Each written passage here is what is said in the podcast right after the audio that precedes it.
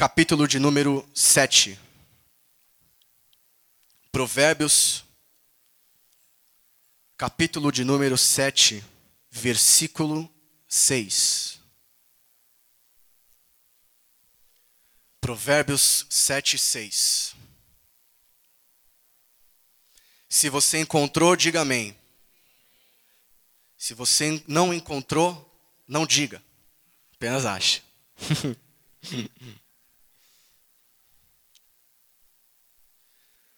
Podemos começar a leitura? Versículo 6 diz: Uma vez eu estava olhando pela janela da minha casa e vi vários rapazes sem experiência, mas notei que um deles era mesmo sem juízo. Talvez na sua Bíblia esteja com outras palavras, mas a verdade é que, independente da Bíblia, nós só precisamos seguir o que está escrito. Na minha, ele usa essas palavras. Eu vi vários rapazes sem experiência, mas notei que um deles era mesmo sem juízo. Nós devemos parar e nos aprofundar e entender o que está sendo dito aqui. Quando ele diz que viu vários que eram sem experiência, mas um destes era sem juízo, há uma diferença então entre experiência e juízo. A experiência é um conhecimento adquirido. A experiência é algo que durante os anos de vida você vai adquirindo. O juízo, segundo o dicionário, ele é ter o atrevimento de. Juízo pode ter diversas conotações diferentes, mas nesta neste contexto, a palavra juízo está se referindo a ter o atrevimento de, ter o atrevimento a chegar a tal ponto, ter o atrevimento de ousar. Ou seja, juízo é algo que você tem ou você não tem. Não tem como alguém te passar juízo. Não tem como alguém te mostrar como você tem juízo. Ou você tem ou você não tem. Já a experiência, ela é adquirida. A experiência você recebe. Então, em outras palavras, o que nós lemos aqui o sábio está descrevendo: uma vez eu estava olhando pela janela da minha casa e vi vários rapazes que ainda não tinham adquirido conhecimento. Mas eu notei que no meio desses que ainda não tinham adquirido conhecimento, um deles era mesmo atrevido. Um deles tinha o um atrevimento. Um desses que estava ali tinha a ousadia de chegar ao limite. Quantas vezes eu e você não escutamos aquela frase de que hoje eu vou chapar até estalar a boca do balão? Hoje eu vou chegar no ápice da minha brisa. O que eu conseguir, eu vou chegar até o talo. Hoje eu vou pro carnaval, pro bloquinho, rapecar o máximo, o maior número de mulheres que eu conseguir. Eu já ouvi isso, você não? Tô mentindo? Não, não tô mentindo. E ele encontrou isso. Ele viu que tinha um aqui que era dessa forma. E no versículo 8 o texto continua dizendo: Esse rapaz estava andando pela rua, perto da esquina onde morava uma certa mulher. Ele passava por perto da casa dela, ao anoitecer, quando já estava escuro. Paremos novamente. Porque a palavra nos ensina que ele passava, ele estava andando.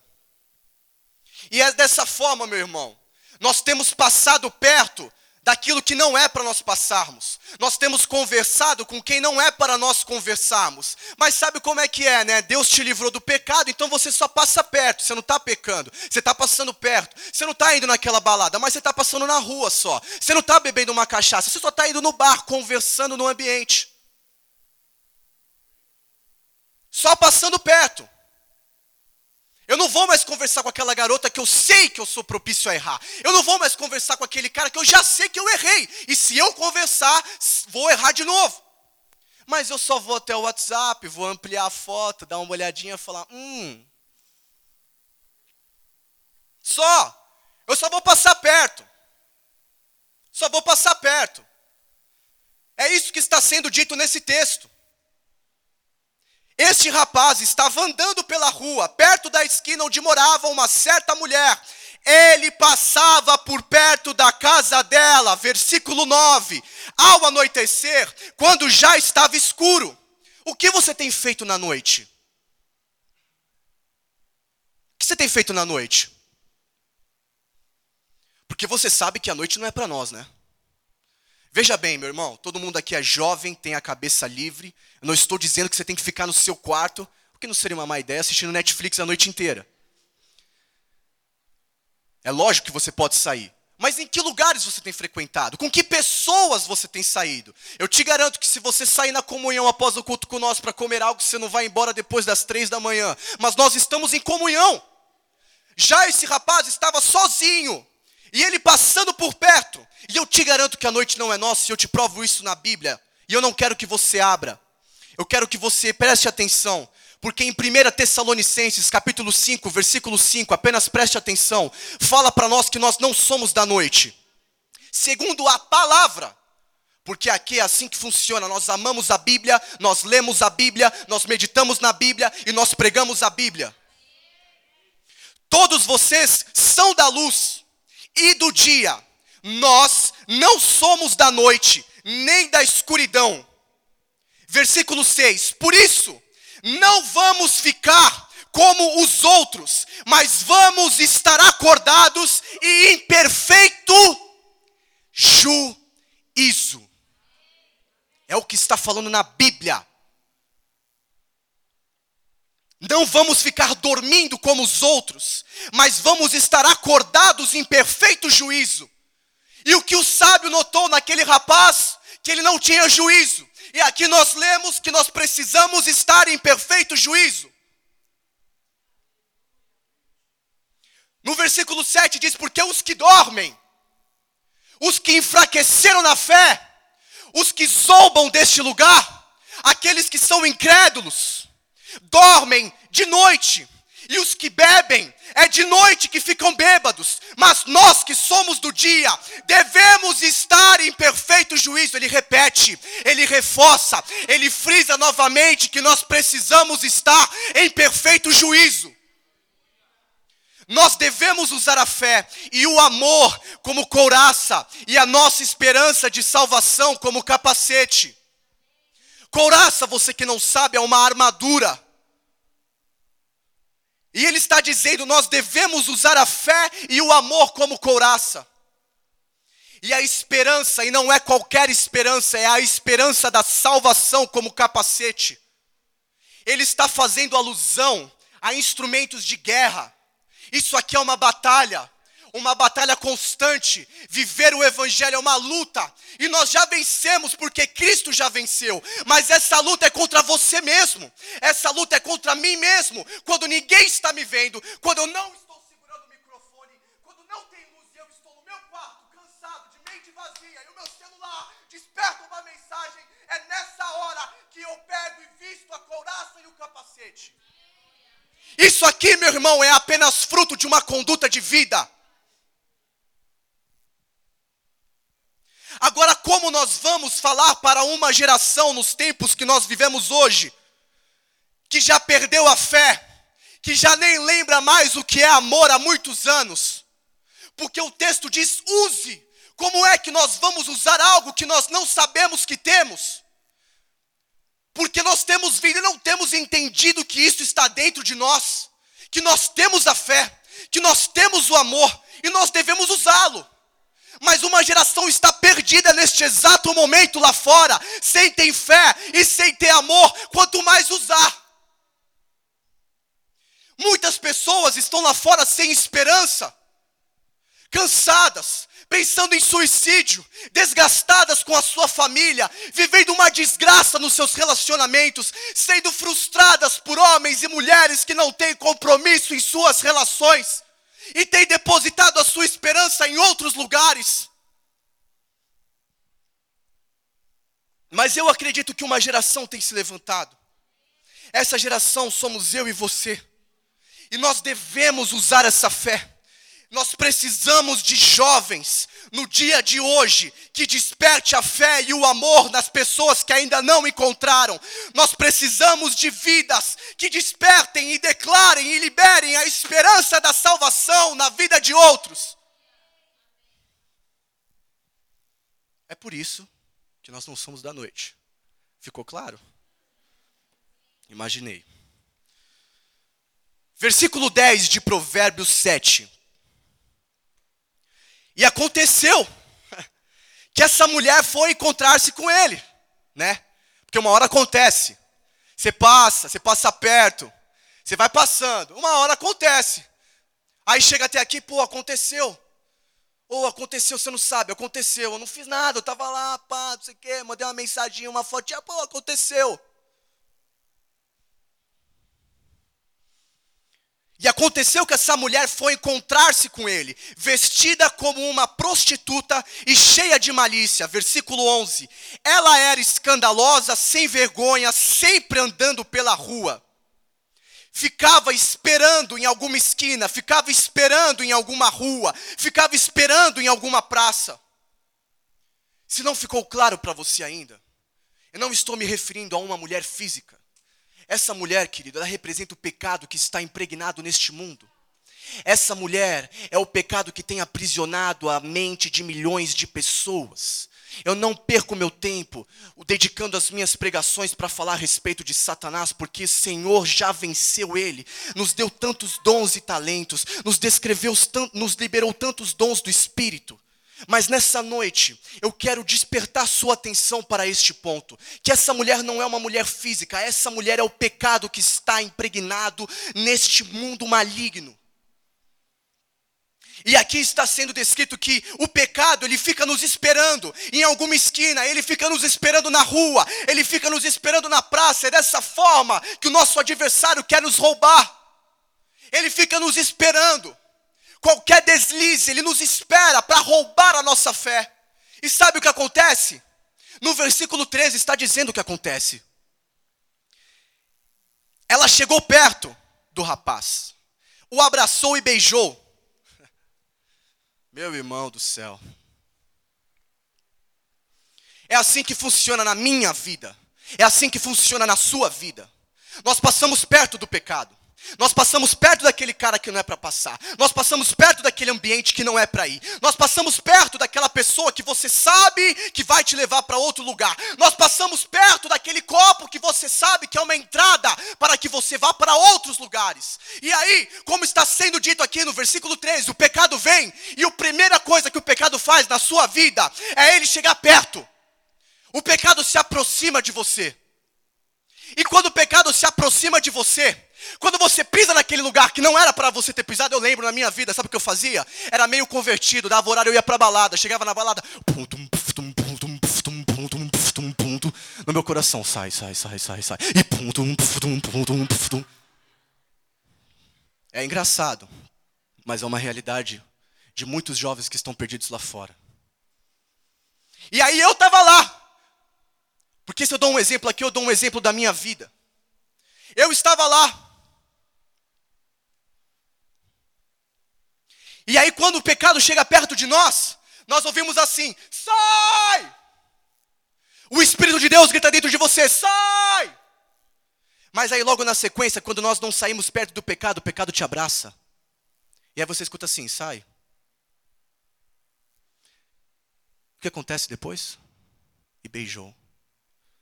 Da mesma forma como Judas Iscariotes, o traidor, que foi tomado por Satanás, beijou Jesus no seu pior momento, o pecado te beija e você beija o pecado. E aí a única coisa que você escuta é.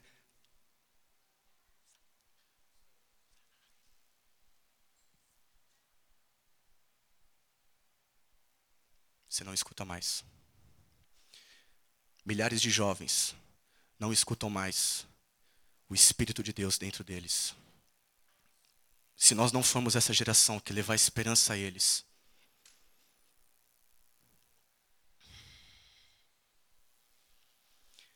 Versículo 14, a coisa fica pior. Paguei hoje os meus votos, e a carne da oferta de paz está comigo. Satanás aqui está dizendo que ele, por meio dessa mulher, que os votos e a carne da oferta de paz está comigo. Ela está dizendo àquele homem: Alguém aqui sabe o que é oferta de paz? Talvez vocês não saibam assim como eu quando estava lendo esse texto, mas eu fui pesquisar e a oferta de paz está descrita em Levíticos, aonde o Senhor criou a oferta de paz. O Senhor Deus determinou e legislou a oferta de paz e deu os passos que eram precisos ser seguidos para que essa oferta fosse cumprida. E sabe qual era o propósito da oferta de paz? Comunhão. Comunhão com Deus. A oferta de paz. Você pode ir em Levíticos, capítulo de número 7, a partir do versículo de número 11. Você vai ver que eu não estou mentindo. A oferta de paz era para trazer comunhão. E o que essa mulher está dizendo a esse rapaz? Paguei hoje os meus votos, e a carne da oferta de paz está comigo. Você sabia que o nosso adversário conhece as escrituras melhor do que eu e você? Você sabia que hoje nós temos vivido tempos onde falsos profetas têm se apoderado dessa palavra e levado a mente de milhões de pessoas para o inferno?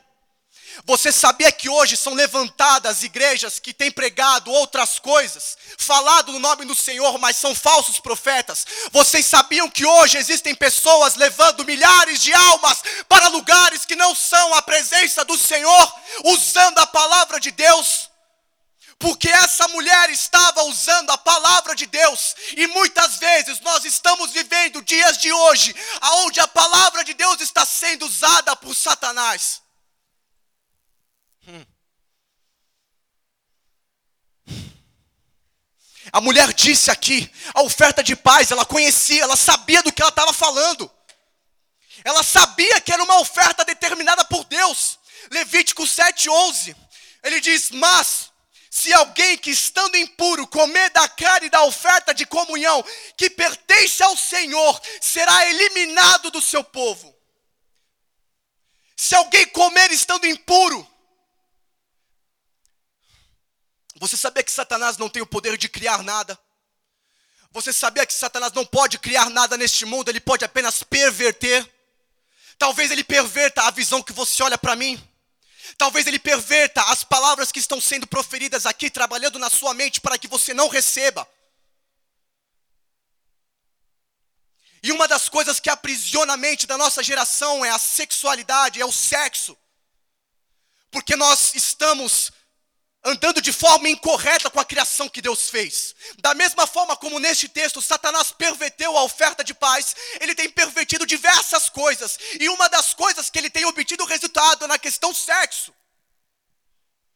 Aonde nós temos olhado e desejado de forma indevida. Aonde vidas não sabem nem mais olhar ao próximo e, e desejar se conectar, mas não, apenas deseja. Quer possuir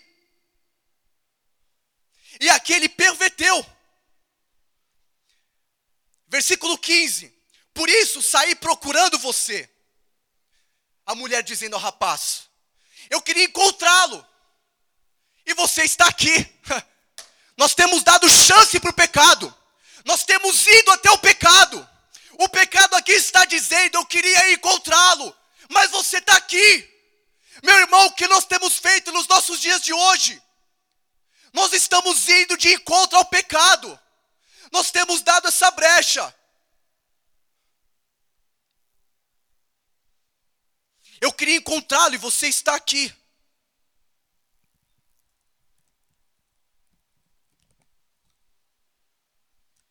Vocês estão acompanhando a leitura? Nós estamos agora no versículo 16 de Provérbios 7, amém?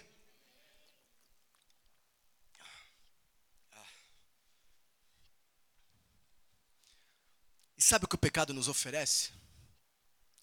Não há nada melhor nesse mundo, meu irmão, do que você viver para si mesmo. Não há nada melhor nesse mundo do que o prazer que essas pessoas aí sentem no mundo. Porque aquilo que o mundo nos oferece é bom. Sejamos reais. Não podemos ser hipócritas e dizer que o que está lá fora é, é ruim. Não, meu irmão, é bom. É bom, eu e você já vivemos, eu e você já experienciamos isso e sabemos que é bom. E nós vamos ler aqui o que este pecado está oferecendo a este rapaz, e não é pouca coisa. Versículo 16: Já forrei a minha cama com lençóis de linho colorido do Egito. Eu a perfumei com mirra, aloés e flor de canela. Versículo 18: Venha, vamos amar a noite toda. Passaremos momentos felizes nos braços um do outro. O meu marido não está em casa. Ele foi fazer uma longa viagem, levou bastante dinheiro e só voltará daqui a alguns dias. Olha o que ela está oferecendo a este jovem. Isso aqui eram preciosidades da época. É isso que o pecado tem a nos oferecer. E ela diz no versículo 18: Venha, vamos amar a noite toda. E nós vivemos tempos onde a nossa geração tem amado o pecado. Mas aqui ela deixa uma brecha, porque ela diz a noite toda. Ou seja, amar por algumas horas. Amar apenas por um momento. Quanto dura uma balada? Seis horas? Depende. Hoje nós vivemos em dias que dura doze, às vezes três dias, uma semana. Me ame então uma semana. Quanto dura uma relação sexual indevida? Sei lá eu, tem nego aí batendo recorde.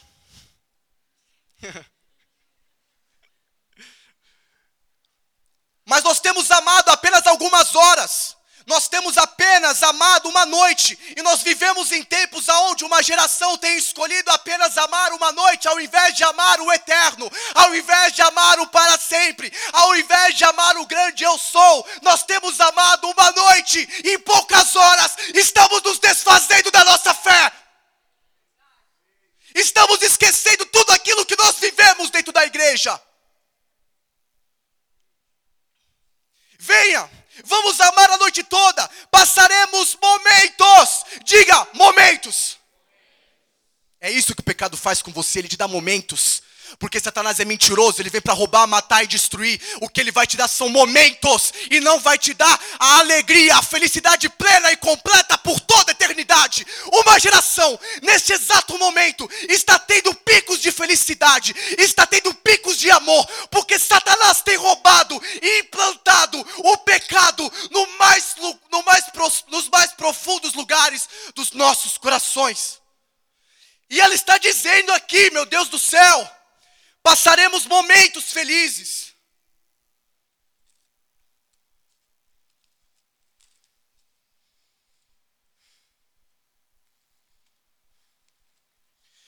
Sabe quando você não vai ter mais momento feliz na sua vida?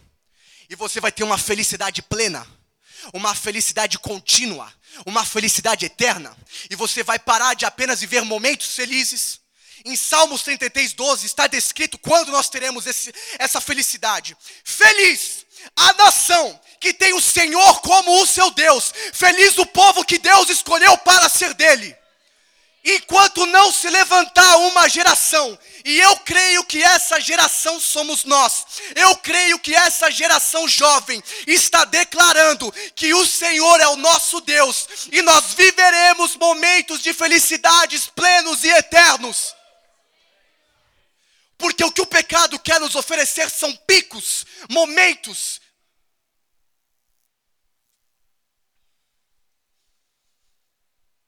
O meu marido não está em casa, ele foi fazer uma longa viagem, levou bastante dinheiro e só voltará daqui a alguns dias. Quantas famílias têm sido destruídas porque pais de famílias têm amado o pecado que tem sido apresentado? Quantos pais de famílias deixam seus filhos e filhas para se relacionarem com essa mulher? Isso é mais real do que você pode imaginar. A gente vê todo dia isso. Você esbarra um no seu trabalho todo dia. Você esbarra um na sua escola todo dia.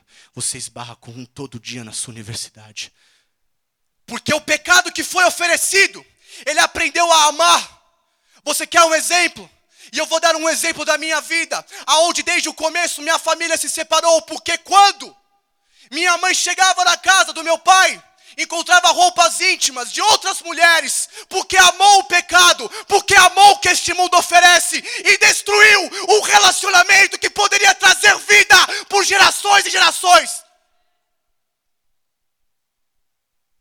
Mas por graça divina, o Senhor sustentou as colunas da minha casa e deu a sabedoria para que uma mulher aprendesse a criar o seu filho. Talvez você seja uma mãe que cria o seu filho e a sua filha nas dificuldades, sem a presença do marido. Eu quero dizer a você que o Senhor te fortalece nessa noite, que o Senhor vai honrar a sua geração. Eu quero declarar na sua vida, na autoridade do Espírito, que toda mar, todo mal hereditário está sendo quebrado. No nome de Jesus. É isso que acontece, meu irmão. E sabe quem são os próximos a construir família aqui? Eu e você. E o que, que nós vamos ser?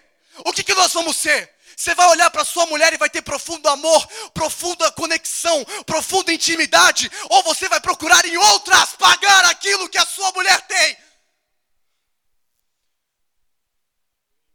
Esse é o pecado que está pregnado na mente de muitas pessoas. Meu Deus do céu. Isso tem arrastado este mundo. Isso tem arrastado famílias.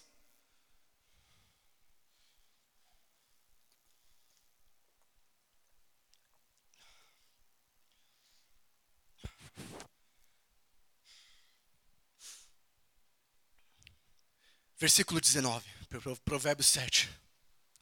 O meu marido não está em casa. Ele foi fazer uma longa viagem. Levou bastante dinheiro e só voltará daqui a alguns dias. Versículo 21. Assim, ela o tentou com seus encantos e ele caiu. Porque o pecado, meu irmão, você cai. Se você passa perto, você cai. Já ficou bem claro aqui para você que você deve evitar aqueles lugares que te afastam, porque senão eu e você vamos cair. Sabe onde eu não vou? Eu não vou para bar, porque bar foi algo que roubou a minha vida há muitos anos. Então eu não vou para lá, meu irmão. Não tem essa de vou para conversar. Não tem essa de vou na balada porque eu vou evangelizar. Vai sim. Vai sim. Vai evangelizar. Porque o que mais a gente encontra na balada são jovens crentes desviados dizendo: a vida é uma só, eu tenho que aproveitar ela, essa felicidade, esse momento de felicidade. E aí acorda no outro dia, no momento de tristeza, no momento de arrependimento, no momento de acusação de pensamento. E quem acusa pensamento é Satanás. Foi assim na vida de Judas Iscariotes. E sabe o que aconteceu? Ele se focou. Hoje, jovem de classe alta se mata, meu irmão Conhecemos uma garota do nosso círculo, que a garota se trancou no banheiro e pulou da janela, meu irmão, morando num apartamento de 600 metros quadrados. Que mundo é esse? Que felicidade é essa que está nos sendo apresentada? Aonde nós não estamos satisfeitos, estamos procurando nos matar.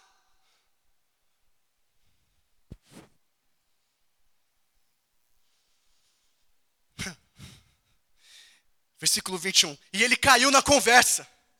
22. E num instante, um segundo, um piscar de olhos, lá foi ele com ela, como um boi que vai para o matadouro, como um animal que corre para a mardilha, onde uma flecha atravessa o coração. Era como um pássaro que entra num alçapão sem saber que a sua vida está em perigo. Um segundo, meu irmão, e você se torna outra pessoa que você foi aqui dentro. Você já conhece isso? Eu conheço pessoas que estavam aqui, declarando, louvando igual a mim e você, e hoje estão lá fora, e você fala: Meu Deus, não é possível que seja a mesma pessoa. Alguém entende o que eu estou falando aqui ou eu estou sozinho? Aleluia, aleluia. E as pessoas estão sendo outras lá fora. Um segundo que você se, se desviar e preferir o pecado, você se torna outra pessoa além daqui. Porque era assim comigo, meu irmão, no começo. Lembra no que eu fiz? Chegava lá, eu me transformava. Oi, aí, firmeza, firmeza. E aí, Betinho, Carlinho, e a batatinha, pá, e aí, não sei o e aí, demorou. Três horas atrás, estava aqui. Senhor, e, e, e, um instante. É uma ligação, é uma mensagem, é um convite, é uma proposta que o mundo te oferece e você se transforma em outra pessoa.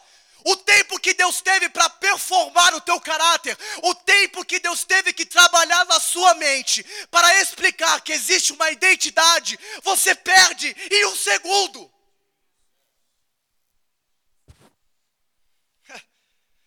E num instante lá foi ele com ela. E num instante uma geração tem preferido o pecado. E num instante nós temos preferido as baladas. E num instante um pai de família prefere pagar uma garota. E num instante nós temos olhado a pessoa que trabalha com nós com outros olhos. E num instante nós temos largado a nossa fé. Num segundo nós temos deixado a nossa esperança. E um segundo o nosso coração já se esfriou.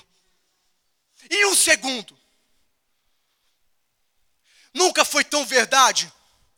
Nós vivemos em tempos, meu irmão. Sabe qual é o tempo que a gente vive? Eu vou falar para você. Nós vivemos numa geração que ela tem preferido mil dias longe e um perto do mundo. Não é mais isso, um perto, um na tua presença vale mais do que mil fora. Não, não. Hoje o jovem ele fala assim: vale mais um na balada do que mil na igreja. Vale um com uma noite com aquela mina porque ela é muito gata. Não, você não tá ligado, brother. É porque, mano, mano, ela é muito gata, ela estudou comigo no ensino médio, tal, não sei o quê, pá. E eu preciso, vale mais uma noite. Depois eu volto para a igreja, eu ajoelho lá, vem aqueles caras lá, olha tudo para mim, aleluia a Deus. E o seu chamado tem sido perdido. As pessoas que serão influenciadas por meio da sua vida têm se perdido.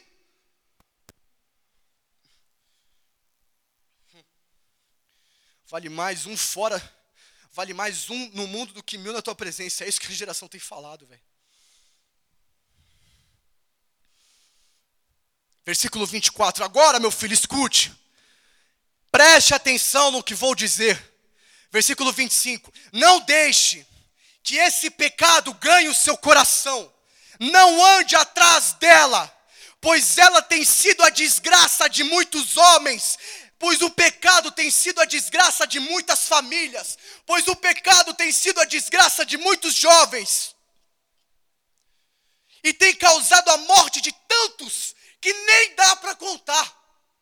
Não dá para contar quantas pessoas se desviaram, não dá para contar quantas pessoas se perderam, não dá para contar quantos jovens estão lá fora agora e estavam aqui dentro.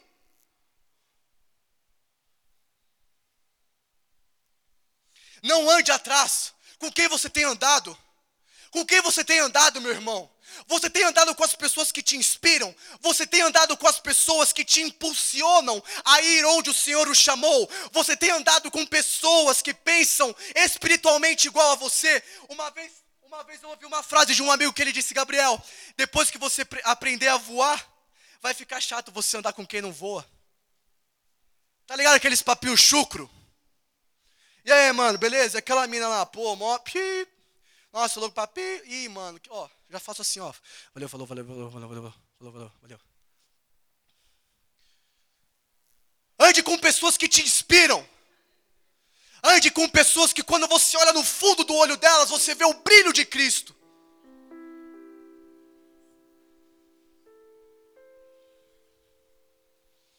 Só que eu quero dizer para você uma coisa.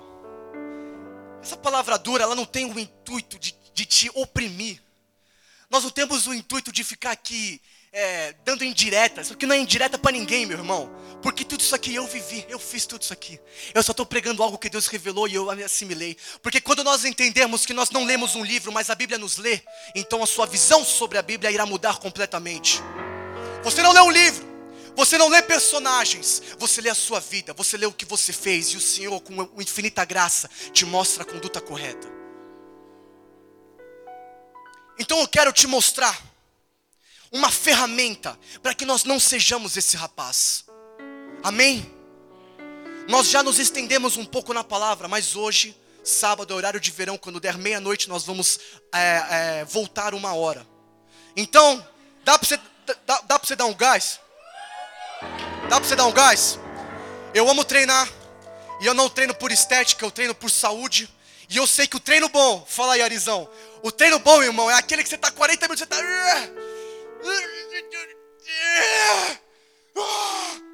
Bateu, tá ligado? Você fala, mano, bateu. É a mesma coisa aqui, mano. Vamos dar o sangue, vamos dar tudo. Mais alguns minutos de atenção, mais alguns minutos da sua mente trabalhando, mais alguns minutos de Satanás falando: Ei, pense em outra coisa. Ei, essa igreja em Alphaville só tem playboy. Ei, essa igreja aí não pega Cristo, mas aqui está sendo pregada a palavra do Senhor. Uh!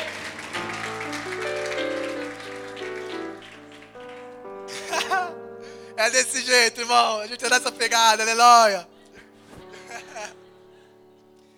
Beleza? Vamos dar um gás? Vai trabalhando na mente aqui, ó, Satanás. Ei, sai dessa palavra aí, mano. Sai dessa palavra, esse carinha aí, mano.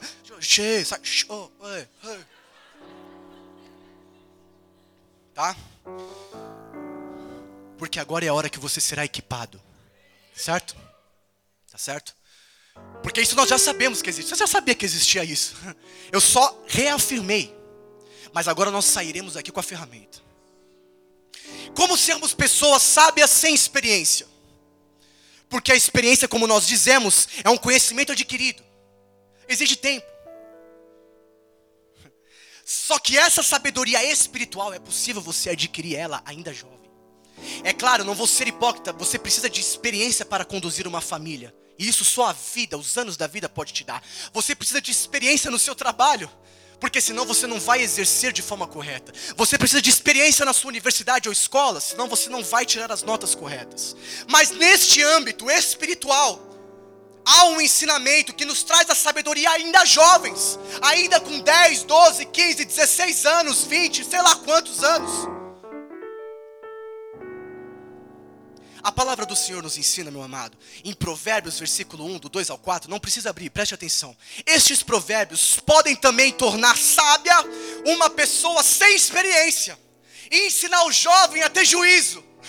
Olha que maravilhoso que a palavra está nos dizendo: que ela pode tornar uma pessoa sábia que não tem experiência e ainda pode ensinar um jovem a ter juízo. Tudo de encontro que nós vemos que aquele jovem não tinha. Provérbios 1:7. Fala. 1:7.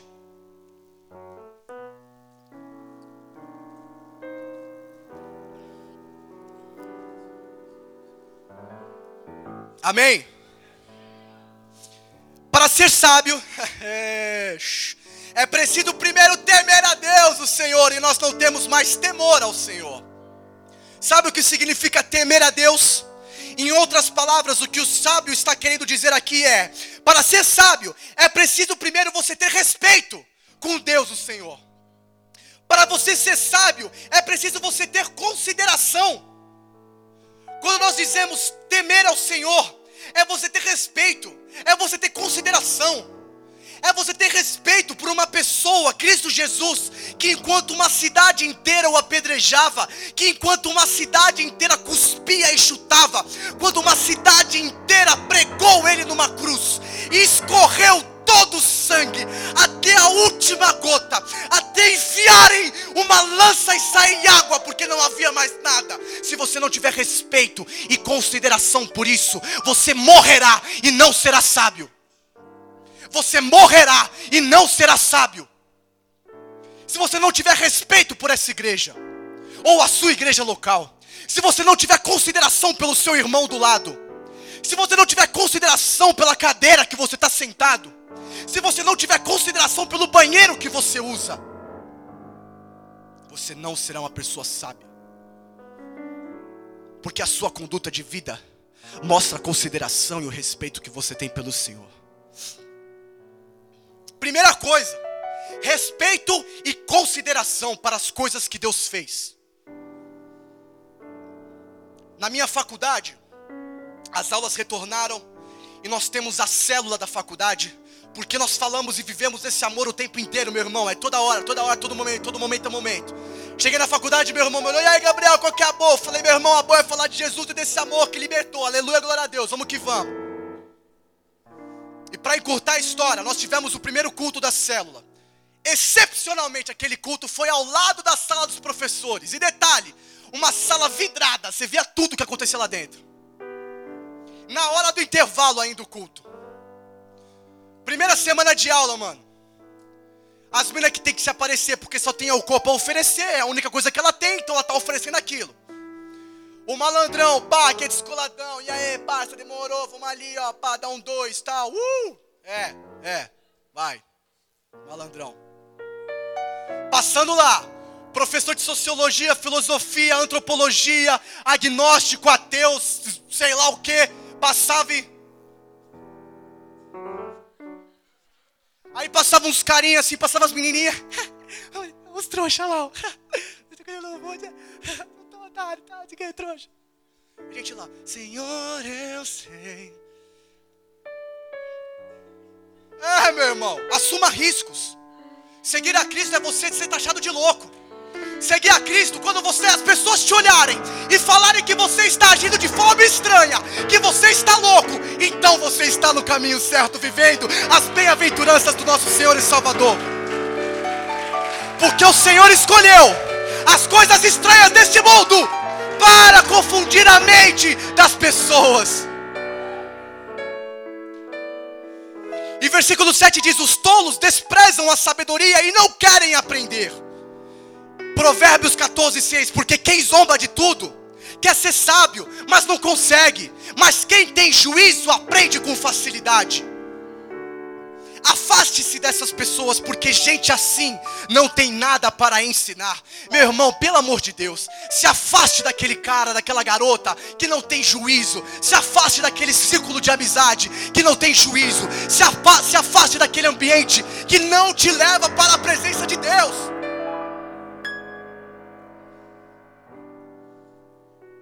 Te pergunto, por que uma pessoa, por que um jovem com juízo é sábio? E pergunto outra: por que o tolo não tem juízo? E tolo, a gente está sendo educado, tá? Vai depois procurar sinônimo de tolo. Por que o tolo não tem juízo e o jovem ajuizado é sábio? Eu te respondo. Porque o jovem ajuizado, ele sabe o que faz. Eu sei o que faço. Eu sei porque estou aqui. Eu sei porque hoje eu nego as coisas deste mundo. Eu sei porque hoje eu digo não às ofertas que me são apresentadas. E você? E você? Você sabe porque você está aqui? Você sabe porque você faz o que você faz? Você sabe porque você levanta e canta louvores declarando a Ele? Você sabe por quê? Porque se você não tiver a resposta na ponta da sua língua, talvez, ou só talvez, você ainda seja um tolo sem juízo. Já o tolo, aqueles caras lá que davam risada da gente, aquelas garotas lá que davam risadas da gente, aqueles professores mestrando e blá blá blá blá blá blá, pensa que sabem o que fazem, pensa que sabem, porque a sabedoria, ela não está ligada a um papel de mestrado, a sabedoria não está ligada a um papel de doutorado. É claro que você tem que se formar, meu irmão, e buscar a sua profissionalização. Mas a sua sabedoria não está ligada a isso. Porque o tolo acha, ele pensa que sabe o que faz. Porque quem tem juízo é recompensado com o conhecimento. E no coração das pessoas sensatas mora a sabedoria. A sabedoria é do coração. A sabedoria não é da mente. É isso que as pessoas não entenderam. Um papel não vai te fazer sábio, mas o seu coração quebrantado pelo Senhor vai te trazer a sabedoria de Deus.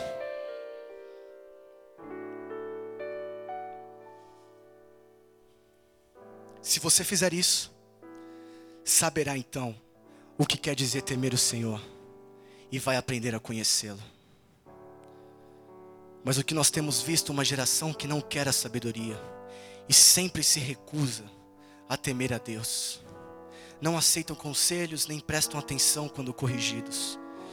Todos morrem porque rejeitam a sabedoria e são destruídos por estarem satisfeitos consigo mesmos.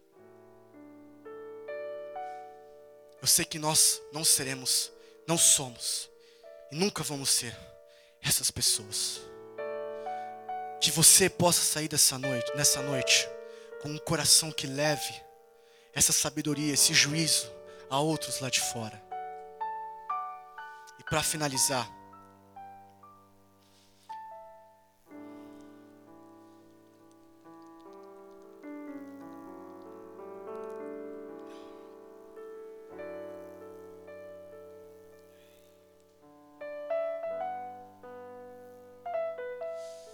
Como eu disse aqui, nós não estamos para oprimi-lo. Nós não estamos aqui para chutá-lo no canto e dizer como você está errado. Nós estamos aqui para levantá-lo. Nós estamos aqui para equipá-lo. e liberar você para que você vá mundo afora e pregue esse evangelho.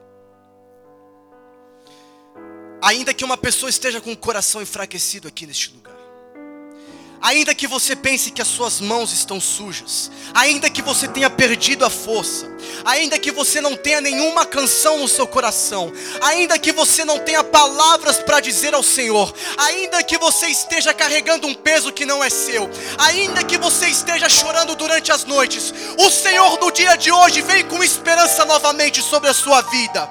Ainda que você pense que a batalha está perdida, ainda que você carregue uma dor que doa mais que o mundo, o Senhor vem com esperança novamente. E não é qualquer esperança, é a esperança de salvação, é a esperança de que eu e você nos encontraremos lá no céu, é a esperança de que eu e você olharemos face a face o Senhor, é a esperança de que há uma casa guardada para nós. Essa é a esperança. E essa esperança é para ser colocada em prática. Em prática para que nós sejamos jovens que vivamos de uma maneira inteligente, jovens que vivam de uma forma correta, jovens que vivam de uma forma justa, jovens que vivam de uma forma honesta futuros pais de famílias, futuros donos de empresas, futuros professores e professoras, vivendo de forma correta, honesta, justa. Feche seus olhos. Nós vamos orar e vamos embora.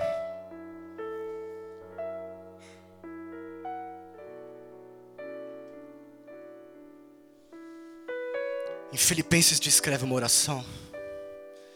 E eu gostaria de ler para você. O que eu peço a Deus é que o amor de você cresça cada vez mais.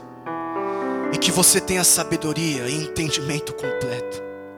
A fim de que saiba escolher o melhor. Porque, meu irmão, quem vai fazer as escolhas é você e não eu. Quem vai fazer a escolha na hora da dificuldade é você e ninguém aqui dentro além de você. Assim, no dia da vinda de Cristo, e esse dia há de chegar, você estará livre de toda a impureza e você estará livre de qualquer culpa. A vida de vocês estará cheia das boas qualidades que só Jesus Cristo pode produzir para a glória e louvor de Deus. Você se tornará sábio e a sua sabedoria lhe dará prazer. Meu irmão, nós temos jovens agora pulando bloquinhos, procurando prazer. E o Senhor está falando que você se tornará sábio e a sua sabedoria lhe dará prazer. O seu entendimento e a sua sabedoria o protegerão e o livrarão de fazer o mal. Assim você ficará longe das pessoas que vivem dizendo mentiras, pessoas que abandonaram uma vida direita. Pessoas que abandonaram a sua fé, pessoas que abandonaram sua esposa, filhos e filhas, pessoas que têm se relacionado neste exato momento com outras mulheres promíscuas, pessoas que abandonaram uma vida direita para viver na escuridão do pecado.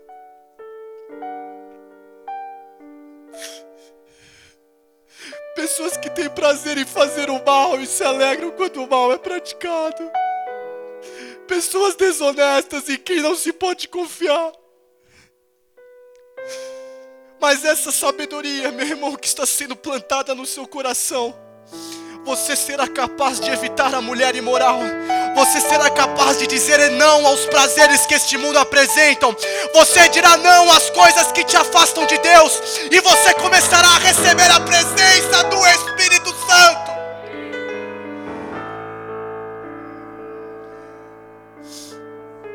Você será capaz de evitar a mulher imoral que tenta conquistá-lo com palavras sedutoras, a mulher que esquece os votos sagrados do casamento e é infiel ao seu marido. Se você for à casa dela, estará seguindo o caminho da morte. Quem vai lá está perto do mundo dos mortos. O homem que visita essa mulher não consegue voltar. O homem que visita essa mulher não consegue voltar para a estrada da vida. Portanto, e eu termino aqui, siga o exemplo dos bons e viva uma vida correta, O homem direito, de caráter, viverá nesta nossa terra, mas Deus varrerá dela os maus e arrancará os pecadores como se arrancam plantas do chão. Coloque-se de pé. Vamos orar e embora para as nossas casas.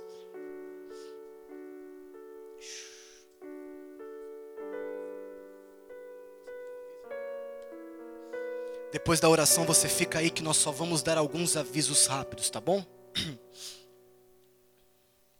Faça assim com a sua mão. Estenda sua mão na sua frente dessa forma. Senhor, obrigado por essa noite. Nós pedimos que isso aqui não seja apenas um momento, um êxtase, mas nós pedimos que essa semente seja colocada no coração dos teus filhos e filhas. E que essa semente não venha a ser roubada, que essa semente ela não venha a secar, Pai, mas que essa semente venha a dar frutos. Por isso leva os teus filhos em paz. Leva os teus filhos na paz, na felicidade eterna e plena. E que nós venhamos a ter essa conduta de vida honesta, justa, intrépida, andando pelos caminhos estreitos, e que nós venhamos inspirar aos outros que ainda não despertaram para essa realidade. Leva-nos em felicidade, em alegria, e que nós tenhamos uma noite na tua presença. Em nome de Jesus, é dessa forma que nós oramos e te agradecemos e todo nós dizemos amém.